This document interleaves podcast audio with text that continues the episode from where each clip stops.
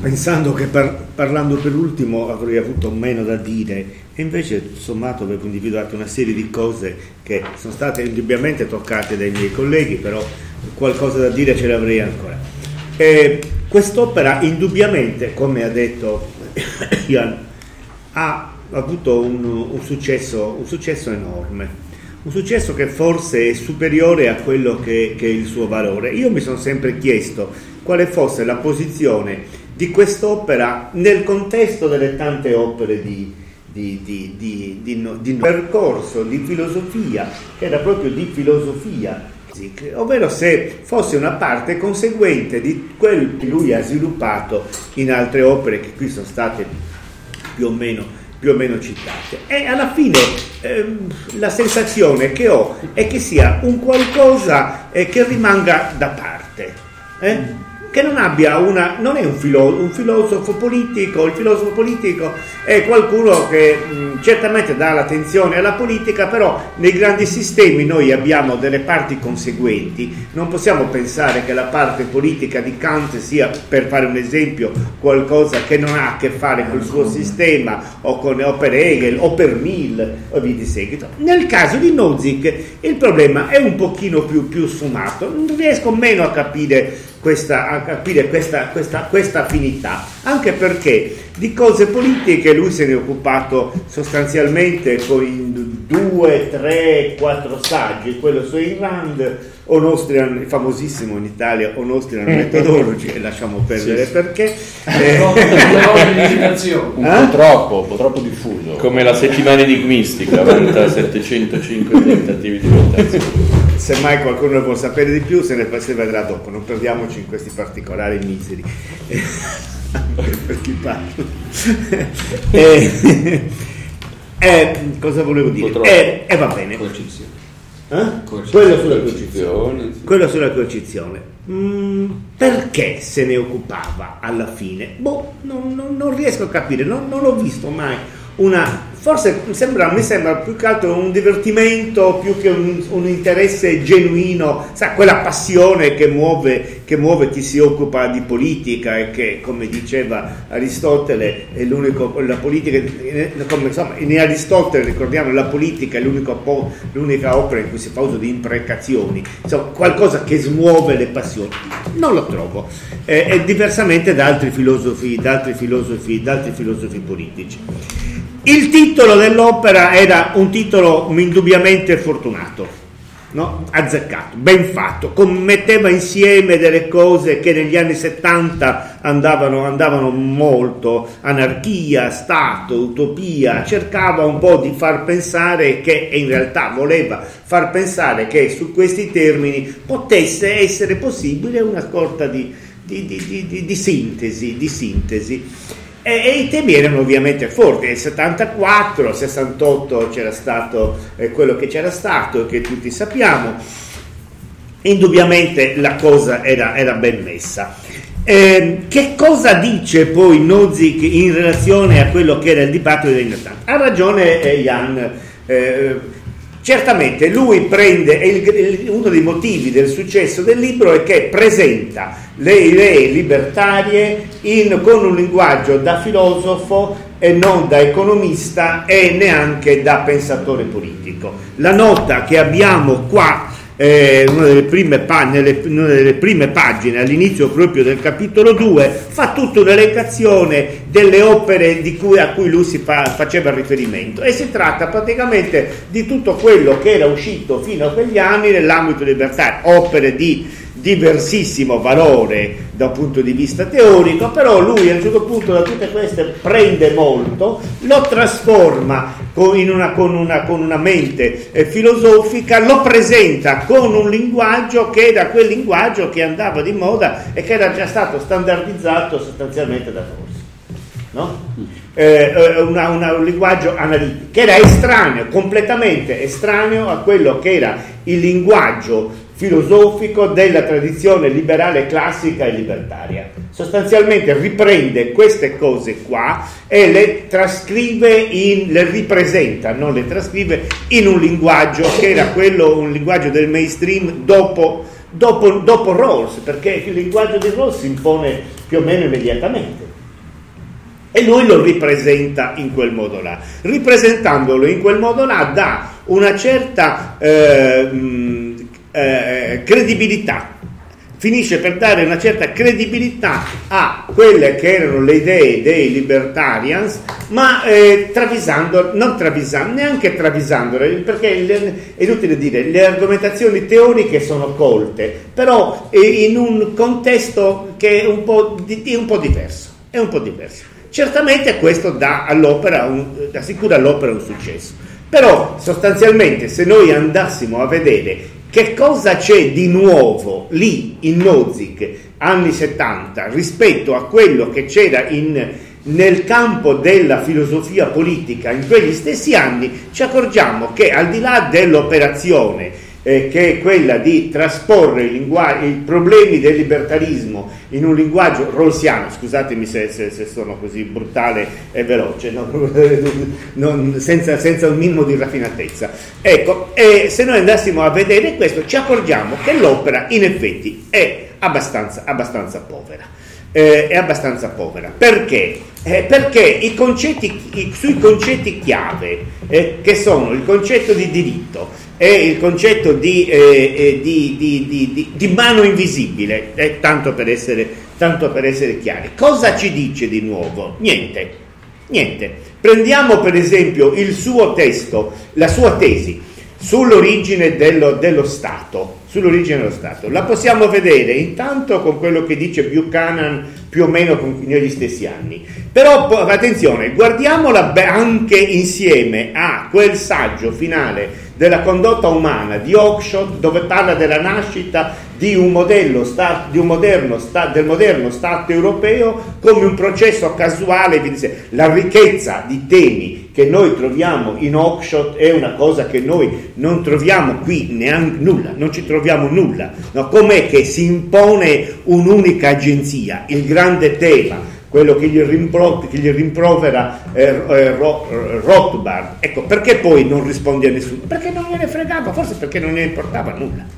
No? Era una cosa così, una cosa, occuparsi di politica per lui era una cosa così, forse così marginale, che tutto sommato non gliene importava neanche di rispondere. No? Ma prendiamo quello lì, vediamo un po' i due esempi dell'origine dello Stato. Oh, attenzione, eh, lui, per esempio, 74, il primo volume di Hayek, Legge, Legislazione e Libertà, Regole e Ordine, è del 73, sono saggi precedenti, eh, ma lui non si confronta minimamente con quello che è lo spirito di quella parte, com'è che si affermano delle regole. No? La letteratura, lui sostanzialmente elabora o cerca di elaborare in una tradizione che non è solo sua, una teoria libertarian pre-austriaca perché è vero che cita Mises, è vero che cita Hayek, è vero che cita, eh, che fa il saggio On Austrian Methodology, ma l'Austrian On Methodology è una riprendere i temi dell'individualismo metodologico nella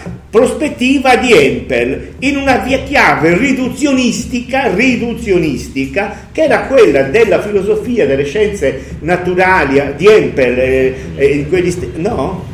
Zamagni non sarebbe d'accordo. Però.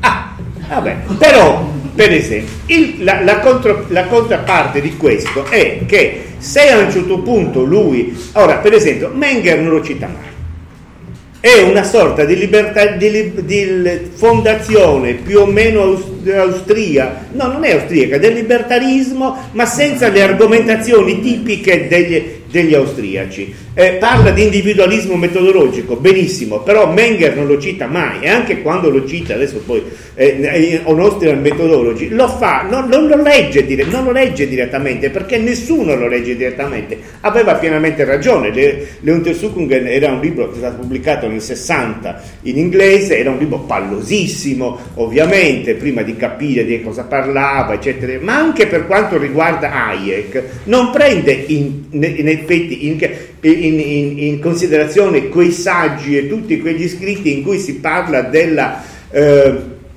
della, della, dell'origine del, e dell'evoluzione delle istituzioni sociali, compreso, compreso lo Stato. Certo si parla di processo a mano invisibile, ma è una mano invisibile che sembra la mano invisibile di, di, di Adam Smith. In realtà con Hayek magari se ne può parlare ancora, ma la mano invisibile, il mistero della mano invisibile era spiegato, no? parzialmente, in maniera insufficiente, dite quello che volete, però era spiegato, non era più mano invisibile era un qualcosa che era attribuito a processi, a particolari contingenze di distribuzione di conoscenza che davano luogo a un insieme di eh, articolazione di sistemi, di sistemi normativi, i quali poi avevano una certa interazione in relazione a quello che aveva messo in, in, in evidenza Menger nell'appendice ottava dell'Untersuchungen Lì c'era una spiegazione, com'è che questi sistemi che nascono spontaneamente poi si evolvono e com'è che diventano, che diventano predominanti. No, la stessa cosa noi la possiamo vedere, il problema teorico era già in Hayek nell'ordine sensoriale, quando dice com'è che si impone una mappa, una mappa concettuale di classificazione dei fenomeni sensoriali.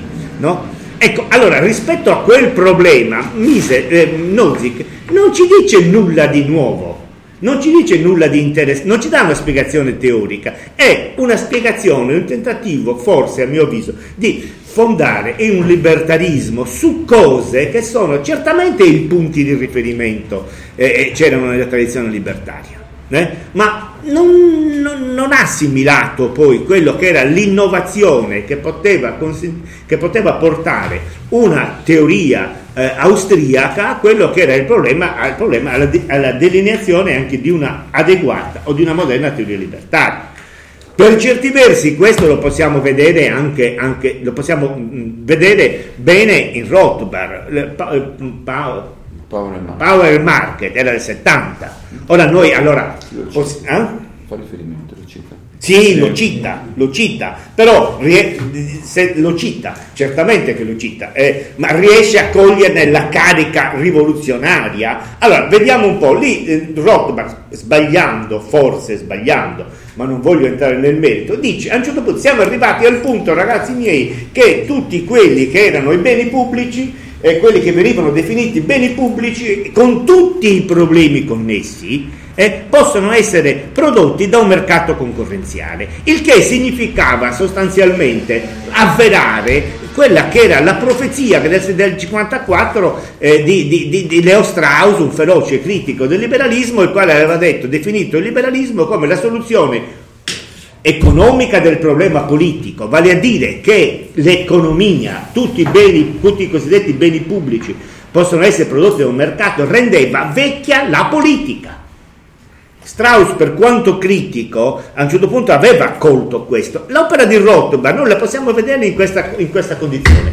Dopo che, possiamo, dopo che noi tutti i beni pubblici li produciamo attraverso il mercato, che ce ne facciamo della politica? Ecco, questo, ora voi direte, eh, sbagliava, eh, non sono d'accordo, bah bah bah bah bah aggiungeteci tutto quello che. Ma questa carica rivoluzionaria che c'era nell'opera di Rothbard, mi, eh, Nozick non la coglie, non la coglie, non la coglie, dà una risposta a questi problemi che è una risposta che si colloca nel solco di una tradizione diversa che non era la tradizione del libertarismo. Sostanzialmente noi possiamo vedere in quegli anni l'opera di Rothbard come l'apice di una cosa, eh, la magnifica illusione, la vera utopia. L'utopia era quella che fossimo ormai arrivati al punto in cui, essendo tutti beni pubblici producibili da un mercato concorrenziale, della politica, quindi di giustizia, di giustizia distributiva, di legalità, di questo, di Stato, bisognava o non ce ne facevamo nulla o bisognava ripensare diversamente, che fosse un'illusione, un'utopia,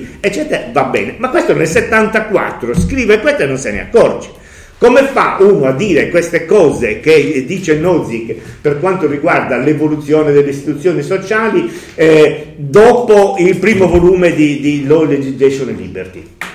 Ci pensate? Cosa regge? Cosa regge? Eh, eh, eh, Jan dice sostanzialmente attenzione qui si tratta di una cosa diversa. Non è un conseguenzialista eh, si tratta ma rimani in certi problemi. Rimani vuol dire che lui rimane in una certa modalità di impostazione dei problemi che non era che senza rendersi conto forse o senza soppesare il fatto abbastanza il fatto che quella che gli austriaci pensavano fosse una rivoluzione aveva modificato la comprensione di questi problemi quello che Hayek è l'unico grande filosofo politico del Novecento, perché ha un sistema filosofico alle spalle, ha una teoria della conoscenza originale, gli altri non ce l'hanno, non c'è nessun altro, forse solo Foucault ha la stessa, ha la stessa, ha la stessa completezza. Sta parlando di cose estremamente diverse. Ma pensate a Rawls, Rawls è uno che è come Machiavelli, no? punta una cosa e ci dice delle cose estremamente nuove, forse estremamente nuove, non esagererei, non ne sono perfettamente convinto. Però non, è, non c'è un sistema filosofico alle spalle No? È, tutto, è, abbastanza vecchio, la sua, la sua, teoria della giustizia sociale è una teoria della giustizia sociale se a un certo punto si ragiona ancora nei termini dell'economia classica. Ma potevamo, pe, ma potevamo pensare che quello che era stato messo in luce dall'economia marginalistica in generale o dall'economia neoclassica in generale fosse qualcosa che non aveva effetto su quello che erano temi come quello anche della giustizia? Era possibile pensare a un intervento dello Stato potesse, o di qualsiasi altra parte che potesse realizzare una giustizia più o meno distributiva, eccetera, eccetera, eccetera, senza pensare a quelli che erano i temi o le questioni messe in luce da Hayek per quanto riguarda la teoria della conoscenza e la teoria del coordinamento delle conoscenze individuali, oppure il problema della temporalità della trasmissione della conoscenza. Ecco, e c'è una cosa che mm, certo li cita, però sostanzialmente cita gli austriaci, cita, cita Friedman, cita Friedman padre, Friedman figlio, che li abbia letti, nessuno lo mette in dubbio, però tutti questi temi sono presi e messi in un contesto eh, filosofico eh, che non era, non era, il loro. No? Non era il loro. In questo senso, eh, eh in questo senso certamente eh, fa, eh, assicura al libertarismo un certo, un certo, successo, una certa credibilità accademica. Eh, certamente è vero quando dice il left libertario, Valentine, Steiner e via di seguito, riprendono certi temi, riprendono certi temi, sì, forse sì, non, non lo so, sentino, sentino, in sintonia, no? I teorici del left libertarianismo, se, cosa, non lo so, mi piacerebbe... In sintonia con cosa? Eh? Con Nozick. Con Nozick? Su molte cose sì. Su molte cose sì, però mi resta l'impressione, anche se non, non è che abbia approfondito la cosa, che eh, alla fine mm, c'è qualcosa, vabbè, lasciamo stare. Per quanto riguarda il pensiero anarchico, il pensiero, i post anarchici, no? Eh, di, di Nozick cosa ne è stato dell'ultimo, dell'ultimo, dell'ultimo, dell'ultimo, capitolo, l'ultimo capitolo, l'ultima parte del libro? Eh, niente, non, non, non, è rimasto nulla. Sembra quasi che l'interlocutore, il successo sia assicurato, sia stato assicurato dal fatto che è entrato in una sintonia naturale di linguaggio con, che era, con quella che era la, la, la, la parte, parte di Rawls. E poi a un certo punto le altre parti invece si sono perse. I libertarians classici, non di left, di Nozick se ne sono sempre fregati. Invece, vabbè, ha scritto queste cose, pazienza, ma non è che ci sia stato un dialogo, che qualcuno abbia ripreso, l'abbia ripreso, sì, certo, forse, ma non gliene è importato nulla. Eh, gli anarchici anarchici lo stesso, no? c'è stata una deriva in cui sono diventati tutti di, di applicazione eh, eh Foucaultiana di quella che poteva essere una teoria anarchica fondata su eh, quello che era Nozick, su quello che era il periodo di Nozick non, import- non, non, importato, non mi sembra che gliene importato nulla. In compenso ci ha lasciato un po' di cose pesantine. Eh? Questa teoria, questo successo ha rilanciato questa espressione spiegazione a mano invisibile. Ecco. E che è stata una cosa, è stata una cosa mistica. No? Quando si parla di mano invisibile, va bene, eh, il buon Smith. il portafoglio. Eh, ecco, sì, è, è, una cosa che bisogna stare. E poi un'altra cosa pericolosa quello che ti dicevo prima Marco, perché lui pensava che alla fine il coso, e questo implicherebbe un bel discorso ma non lo, posso, non lo possiamo neanche tentare, perché pensava che l'evoluzione sarebbe stata certamente positiva? No? Dello Stato a mano invisibile, con un'agenzia eh, predominante eh, che era benevolente, benevolente. Oh, ora poi questo benevolente ci fa pensare anche a un'altra cosa, Arrow eh, e altre cose, ma lasciamo perdere. Perché a un certo punto cosa ci dice lui? E eh, qual è il limite? Il limite è quello che ci dice nelle prime pagine. La filosofia morale rappresenta lo sfondo e stabilisce i confini della filosofia politica. E, diamine, e qui a un certo punto si, apre, si ha, ha, aperto, ha, aperto, un disastro. Quelli che erano i limiti della filosofia politica per la tradizione del liberalismo classico e del libertarianismo non era la teoria morale, di cui non ne fregava forse quasi nulla, se non a livello individuale, erano i diritti naturali. Era lì che si ponevano i limiti, i diritti naturali, natural rights, non la teoria morale.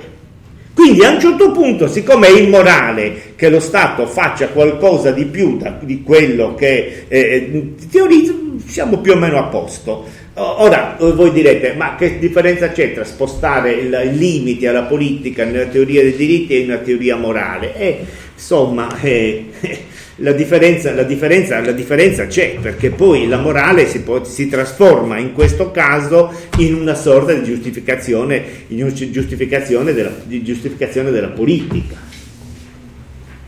Mettere qualcosa che è la morale sopra la politica è qualcosa che sconvolge parecchi, parecchi edifici parecchi edifici. Il liberalismo era nato, era nato lì con i diritti, non i diritti naturali che erano un limite. A un certo punto chi, lo Stato che toccava i diritti naturali, si poneva di per sé stesso nell'illegalità. Poi fanno degli errori, nel senso che questi diritti vengono affidati in maniera così follemente ingenua uno, allo Stato, a un altro monopolista. E lì è stato un errore clamoroso e, e, che, ha affossato, che ha affossato il liberalismo. Ma qui affidarlo, a pensare che un limite all'espansione di un qualcosa di diabolico come il potere e lo Stato possa essere la morale, eh, insomma, ancora, rende il tutto ancora più debole e questa mano invisibile si trasforma in un processo che è così, è quasi provvidenzialistico, eh, sembra. Non ci sono quei limiti di Hayek, no? Non ci sono quei limiti che pone, che pone Hayek. E quindi, insomma, ho già parlato troppo. Ehm, certo, a rivederlo ognuno mette, mette l'accento su quello che gli sta più a cuore. Eh, noi abbiamo due, quest'opera ha avuto due edizioni italiane, una nel, nell'81 con una prefazione eh, di, di, di, di, Ricossa che se anche non l'avesse fatta forse non ci, sarebbe, non ci sarebbero perso nulla, primo perché sbaglia anche il nome, non si capisce perché, vedete come vengono fatte male le cose, lo scrive lui, solo lui lo scrive Nozick con la Y. E non glielo correggono neanche, ma non è possibile una cosa del genere, no? E, e, e lui dice, e Nozick, sì, e, no, e Enricossa dice che il dialogo è con gli austriaci, ma Va bene. E Sebastiano invece che fa una prefazione più corposa, più adeguata, eccetera, alla tra... correggere però quella di quella di Ricossa, doveva leggere quella di Ricossa, colpa di Marco. Che cosa doveva leggere? È fatto bene non parlarne. Eh, no, eh, scherzo. No, senza, no, ma però a un certo punto individua la cosa che è l'elemento della fortuna di Nozick, il dialogo che Nozick apre con eh, la tradizione rossiana e forse con il left eh, libertarianism che è quello che gli consente di andare avanti. Vede Nozick sostanzialmente in Certamente senza ignorare che c'è una componente di polemica, di ripresa di temi austriaci o di temi più pagato della tradizione libertaria americana, però sostanzialmente a mio parere ha ragione Sebastiano, anche se io non sono d'accordo, eh, su quando dice eh, che il tema su cui lui, eh, quello che ha presente è sostanzialmente la tradizione russa e, non a caso poi lì si intesse un dialogo che con altri non, non si intesse perché agli altri non gliene importava nulla, non aggiungeva nulla. A un, uno eh, che ha letto Hayek, leggere Nozick del 74, dice cosa aggiunge perfettamente nulla. Quel tema dell'individualismo metodologico, quell'articolo sull'individualismo metodologico, certo, ha avuto una fortuna, eccetera, eccetera, però da un punto di vista teorico cosa dice? Assolutamente nulla novità non ce ne sono per un uh, liberale classico, libertario uh, austriaco, novità non ce ne sono e l'interesse cala, scende, si annulla al di là della, della quella feroce risposta di, di, di, di Rawls. Comunque, insomma, eh, comunque sia, se noi dobbiamo pensare a quelle che sono le opere che negli anni 70, gran, grandi stagioni di opere, hanno segnato una ripresa di interesse, se non altro, eh, sui temi del libertarismo, il libro di, no, di, di Nozzi che occupa, occupa, un posto, occupa, un posto, occupa un posto importante e questo è innegabile. Da un punto di vista teorico, certo, eh, vedete, eh, a, a, a Jan interessa più che a me, a me non me ne importa nulla sostanzialmente. Non mi sembra, non ci trovo nulla. Eh? E non lo so, forse per dire queste cose. Eh, tu, no, tu ci trovi delle cose ancora vive, delle cose su cui vale la pena di discutere. A me, sostanzialmente, a parte il fatto che è noiosissimo come, come Rawls, no? penso che la figura, la grande fortuna di Rawls sia stata quella del fatto che quanti avranno resistito dopo 4-5 pagine? Che cosa? Se arrivi a 10 già ti poni un problema imbarazzantissimo e dopo che abbiamo diviso il cappello per 4 che cosa ce ne facciamo di quello che non riusciamo più a ricomporre? E l'idea di dire va, arrivo fino alla fine, altre 200, 300 pagine per vedere se questi quattro pezzi del cappello si ricompongono, eh, insomma, arrivati dopo un paio di pagine ancora la fiducia, la fiducia cessa. Però questo ti fa dire un'altra cosa, che è a tante persone, che è una cosa, è un libro importante, è difficile, è importante, forse perché non si riesce a leggerlo. È un po' come quello che si diceva, che si, diceva, che si è detto per, per Marx in altri tempi. Devo ammetterlo, è una cosa, la stessa cosa si può dire per Menger, per Untersuchungen, che salvo qualche pagina è un libro di una pallosità eh, spaventosa eh, che Quindi fosse... qualche libro noioso vale la pena di leggere. Qual... Però non si sa quale. Eh, però sa. appunto... Eh, ecco, questo è il fatto. Eh, però eh, ci sono dei libri divertenti che si leggono bene, altri che hanno la loro fortuna forse è dovuta al fatto anche di che siano estremamente noiosi e che nessuno riesce a dire, però non si può ammettere questo. Eh, tanti hanno paura di ammetterlo e dice è importante, è importante, è importante. Poi quanti li abbiano letti, ma non lo so. Va bene, grazie.